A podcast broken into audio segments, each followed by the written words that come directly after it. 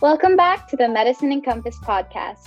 Season 4's theme is back to school, and to celebrate our return to the daily grind of homework and Sunday cramming sessions, our hosts will be taking a deep dive into the world of CVs and academics, discussing the pathway to become a healthcare professional.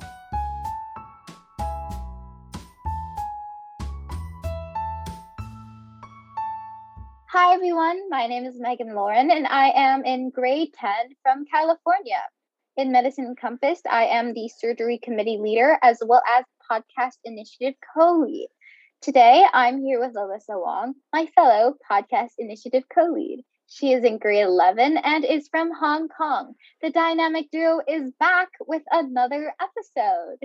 We're all waiting for Shadow and Bone season two, but until then, it's time to shadow and learn with this episode, which will focus on how to shadow a doctor as a pre med student, as well as virtual shadowing opportunities during the current pandemic.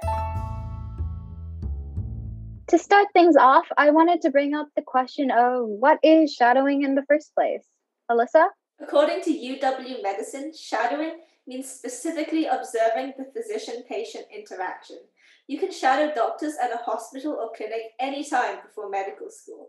Each healthcare facility will have different age requirements, but it can range from 14 to 18. So, something that we've discovered through our time cold emailing and trying to shadow doctors, it really is just dependent on the type of specialty that you want to shadow in. Like, I use this example like so many times because it's like very easy. But if you're like shadowing a pediatrician compared to a surgeon, obviously there'll probably be different age requirements because pediatricians you're dealing with kids and it's not very graphic compared to like a surgeon where there's like a body open on a table. So obviously very different from each other. Okay, now that I've gone into my little spiel about the pediatrician versus surgeon talk about shadowing, we wanted to shed light, bring the light on the benefits of shadowing. So, something that is very prevalent is that it's very recommended that you shadow physicians in the practice that most closely resembles your potential career goals. See if that specialty specifically suits you, see if it works out for you. Don't try to seek out a physician just because you want to shadow. Actually, look for a physician that you want to become in the future. If you want to become an oncologist, maybe shadow an oncologist. Don't randomly shadow a cardiologist if you don't even want to go into cardiology I'm all for like explore the different fields of medicine and all of that. But when it comes to shadowing, you're really just seeing if that job works for you, if you personally like it. Shadowing is more of exploration rather than a resume pattern.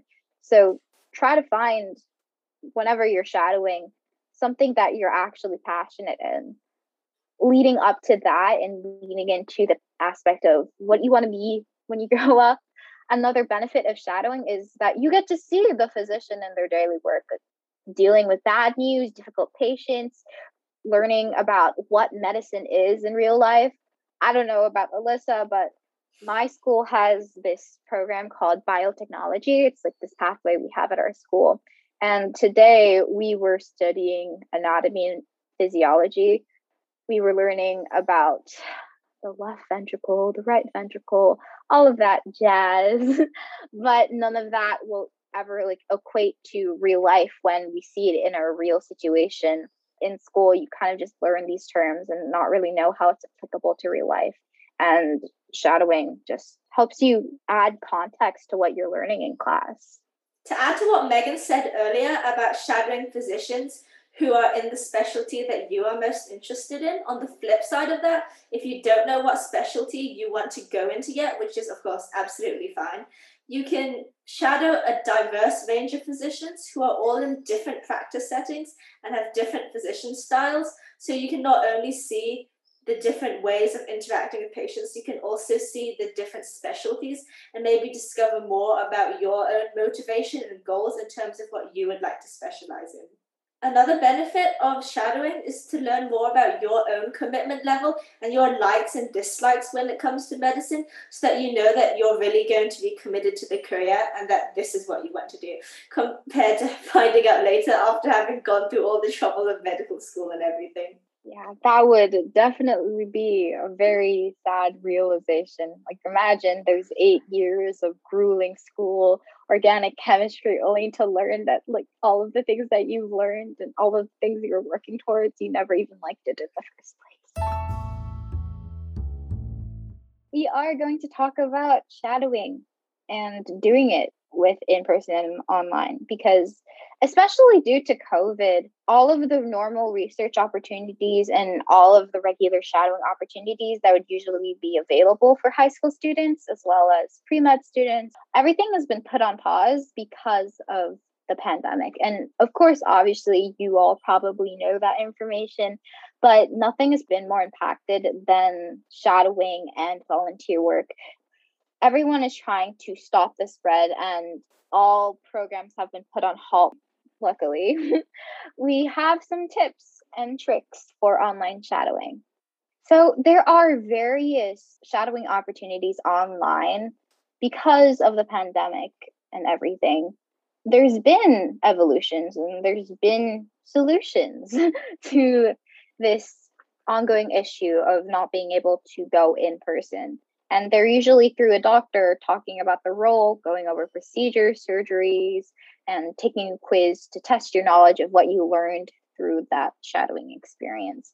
There are so many websites to do so as well. But the only thing I would say to keep in mind is to check if it's a true resource, it's veritable, because there are so many. I know I'm Rick repeating there are so many, but there really are a lot of fake websites as well as nonprofits trying to give out shadowing hours. But if you truly want to do pure, pure, pure, pure shadowing with doctors, there are very good websites to go to. Like, for example, there is the HEAL Clinical Education Network.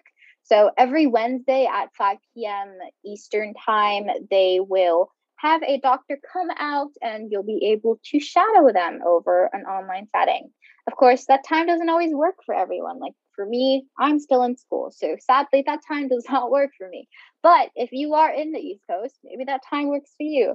There's also web shadowers. That is also varied on availability.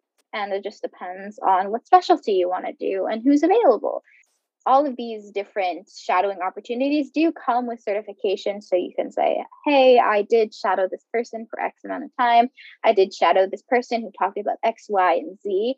And I think the best bonus of them all is that they're all free because I know not everyone is able to access all of these resources. So the fact that all of these online shadowing opportunities are in fact free is a really good added benefit. So, have you had any experiences with virtual shadowing yourself? I actually have.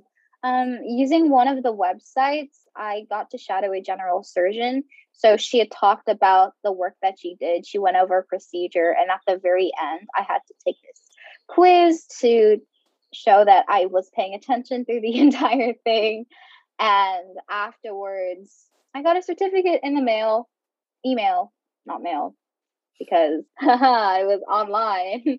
and with that certificate, every time I want to talk that, hey, I shadowed someone, I can just like pull up the certificate and say, yes, I did shadow someone. I shadowed a general surgeon because I'm interested in surgery and I found it truly intriguing.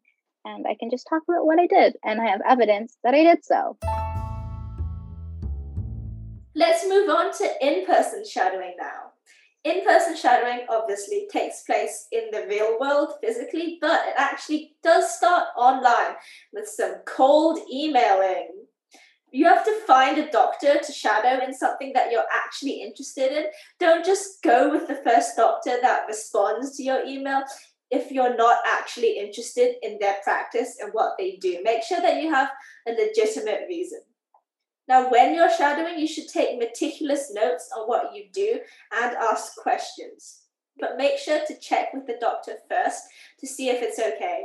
So, speaking of notes, just in general, it's a very good idea to prepare questions ahead of time questions about their job, questions about the field, questions about their specialty.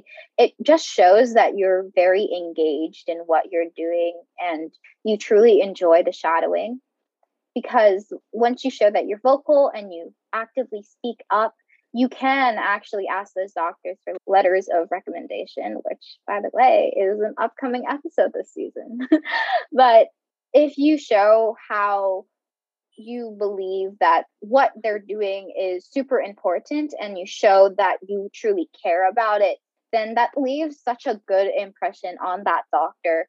And that doctor could ultimately be a part of your ever growing network. And as we've all known, starting from high school, networking is super important. And just showing that you're engaged just helps build that network and helps build your chances of getting into a good college.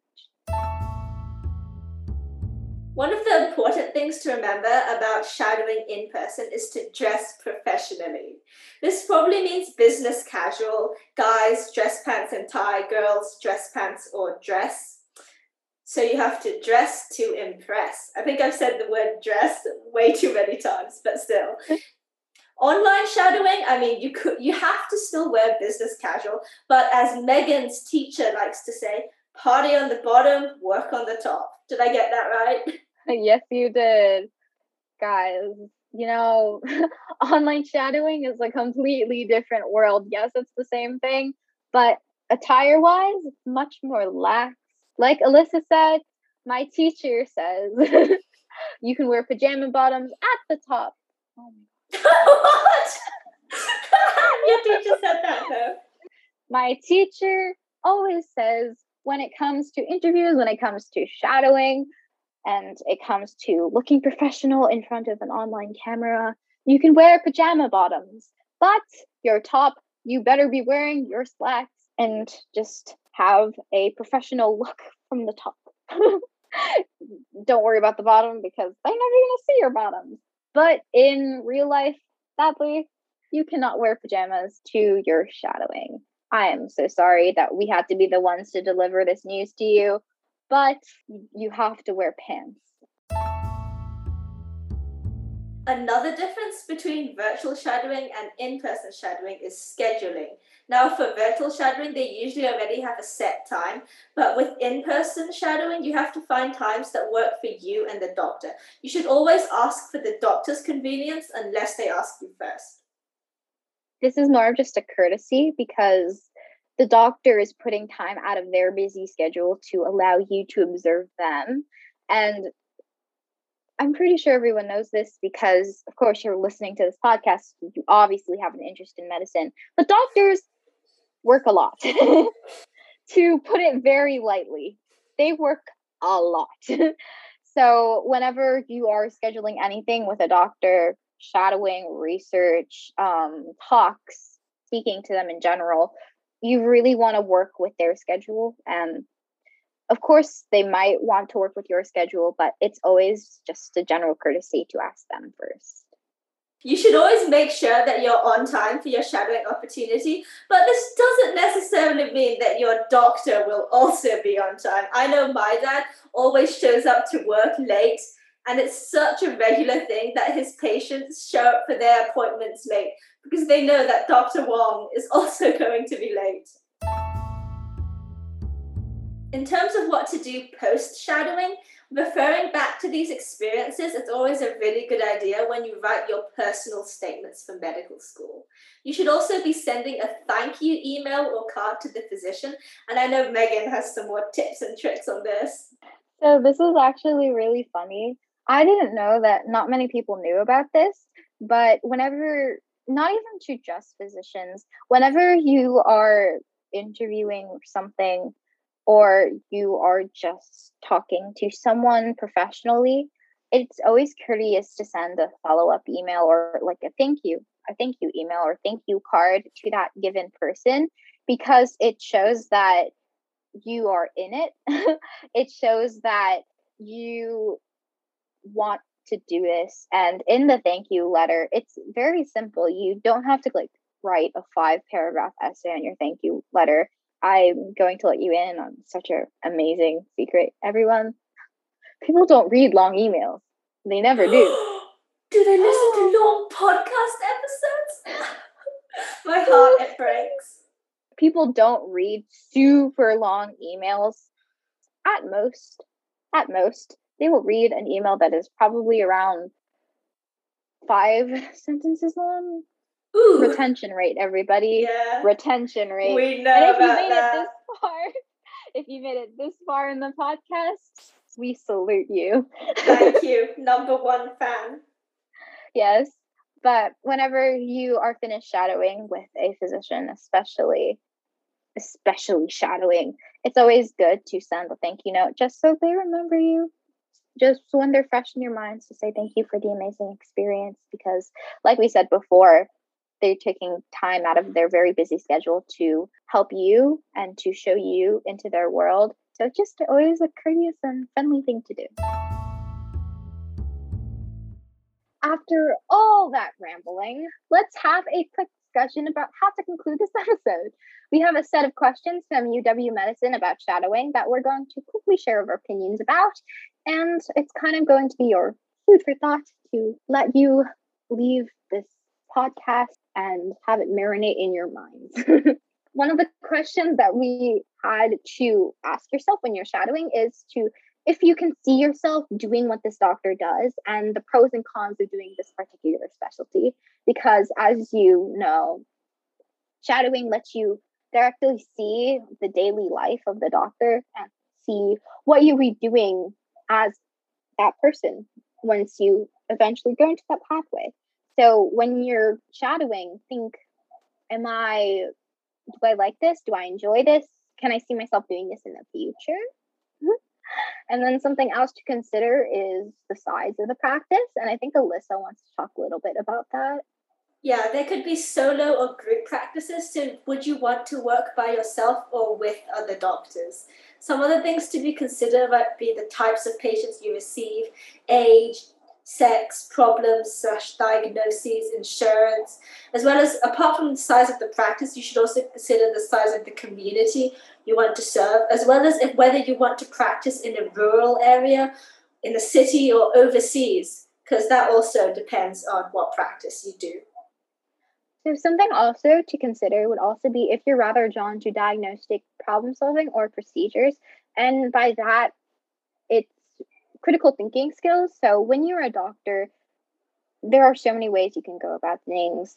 Diagnostic problem solving probably relates best to the ER room and trauma, figuring out the solution, figuring out and diagnosing a patient in such high stress situations compared to perhaps like a procedure, which is obviously planned. And which one would you prefer? Do you like the adrenaline rush? Do you prefer set order? That's also something to consider maybe when you're shadowing someone. Then the next question that we found, Alyssa wanted me to talk about this. She was very adamant in me talking Your explanation is excellent.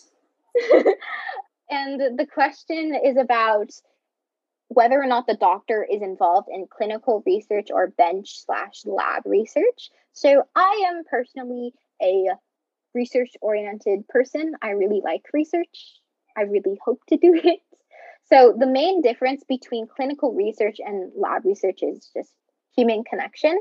So, Alyssa, to help out with my explanation, what is the first word you think of when you think lab? Like when I say doing lab research, what does that mean? Lab coats, lab goggles, no sunlight. so that's basically what lab research is. It's primarily focused on all of the sciences. So you're primarily working with a white coat in a lab using pipettes, using inoculating loops, you're culturing bacteria, all of that fun stuff. In comparison, clinical research is more of what you hear in the news, and that's like finding new cancer drug cancer drug trials, finding cures to Alzheimer's, all of these different drug related trials. So that is more focused on human connection because you're testing them on live subjects live human subjects rather than animal testing and you're talking to these people it's not like you're in a lab where the specimen can't talk back to you um, you're going to need to have very good personable skills if you want to do clinical research. Finally, to wrap it up, we have Alyssa with the final questions. So, for the first of our final questions, how does a doctor learn more about their patients' personal lives? And how is this knowledge factored into the patient's care?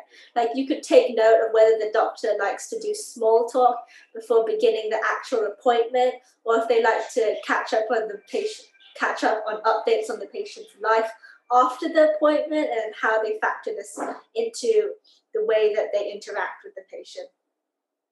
Another question is what factors seem to play into how the patients respond to the doctor?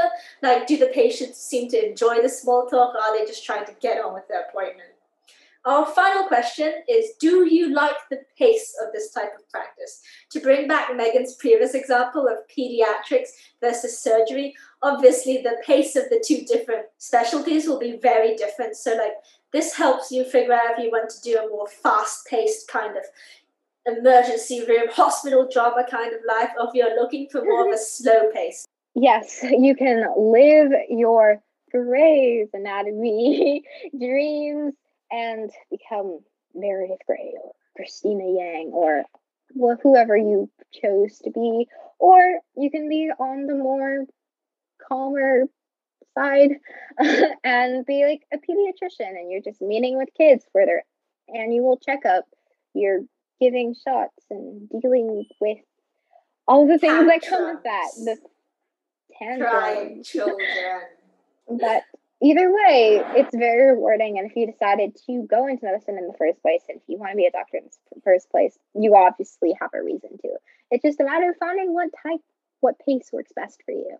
And that's what shadowing is all about finding out for the future what you want to do.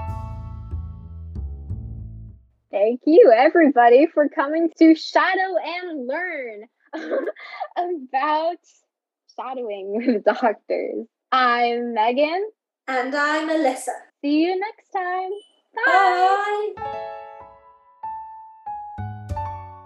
Medicine Encompassed is a 501c3 non-profit organization that provides numerous opportunities oriented towards the integration of STEAM and medicine, aiming to produce content and offer a multitude of services to underprivileged and underserved students.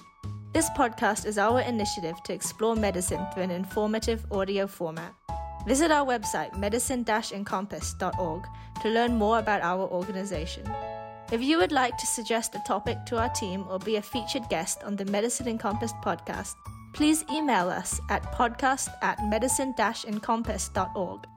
Remember to follow us on Spotify and Anchor at the Medicine Encompassed podcast and Instagram at the MedEnc podcast so you never miss an episode.